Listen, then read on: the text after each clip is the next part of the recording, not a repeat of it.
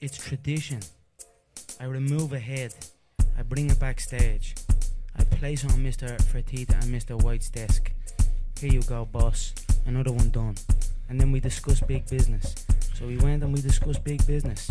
And big business just happens to be in Viva Las Vegas. So we are gonna go to Las Vegas and one more head will be collected. I am his daddy. See a guy who has his last gate was 1.7 million. Um, he fought on free TV. He's never brought a dime to the company. Um, he's never made a dime yet. He is sitting there on the front of my poster. Um, I think that's a department that needs to be looked at. Somebody sleeping on the job. Where are, this is a super fight. Where are all these historic images? These, these are these are posters that will be looked back on long after it's all said and done. And then you've got to look back on that absolute garbage. So you know, I feel someone sleeping on the job in that department, and I will have to dip my nose and find out who and eliminate them. Yeah, listen, cut out all this other stuff, and I'd go through the whole roster in four months. And I tell you that right now, I'll whoop every single one of them inside four months if you cut out all this other shit. Bring me in, weigh me in, and I'll fight the next night and wipe out the entire game inside four months. Come on, he is a twerp. I'd smoke him.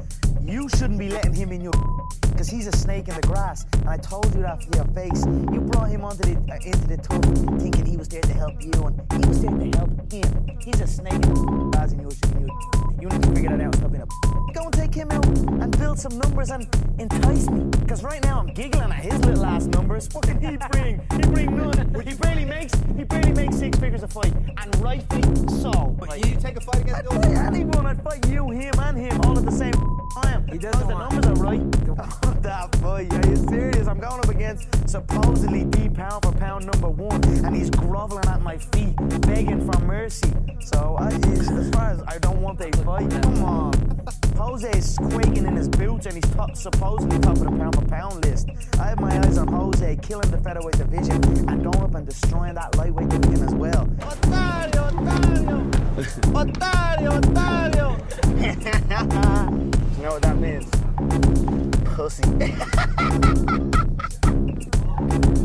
See about that. First, you've got to get through a guy that whooped your ass already. So why would I waste my time with a guy? You you're fighting a guy that whooped your ass next. So you got to come through that. Let me see. And then I'll consider. I'll check the numbers. I'll discuss it with Frank, and I'll decide whether I'll change your bum life as well. See stiffness when I look in that 155 pound division. Slow, stiff. I feel like they're stuck in the mud almost. The featherweights they hit like flyweights, so it's nice down there just destroying them and killing that whole division. But I have my eye on that 155 division and I see them all stuck in the mud in there. So we'll see, we'll see over time. But guess what? Have I been wrong yet? Have I been wrong yet? No. Yeehaw! I change your bum life. You find me, it's a celebration. When you sign to fight me, it's a celebration. You ring back home, you ring your wife. Baby, we done it. We're rich, baby. Conor McGregor made us rich. Break out the red panties. We're rich, baby. So don't say you would not take that fight because you would take that fight like everyone else up here would take the fight against me if it was offered, regardless of belts or any of that shit. I'm the money fighting the male male shit at all weight divisions. So fuck everybody else up here. I can, I can only imagine the, the state Rafael is in back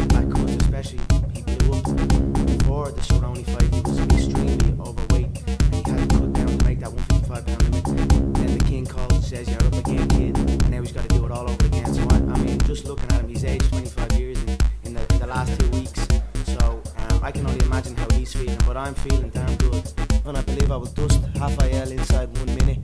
Um, he is a slower, sloppier version of Aldo. He's a He's like a bum version of Aldo, so I, I believe in, in, in absolutely everything. I believe inside one minute I will dust him, I will exit the contest fresh, I will cash the check, I will sign the next contract for UFC 200, the brand new MGM. We'll go again. 2015 was my year. 2016 is also my year. Every year is my fucking year. I am out on my own. I am in a league of my own. The game, the game is on its knees. The game must must hold seminars every weekend to pay for their training costs. And I'm out here rallying around California in a car that spits fire, dressed like El Chapo, with anacondas on my feet. So I am in a league of my own here, ahead of everyone in the game by a country mile. I am finding it hard to even engage with anyone in the game because they are not on my level. Not one single individual in this company is on my level. Always saying about the talk and I talk and I talk and I talk, but guess fucking what? I back it up. I back it up.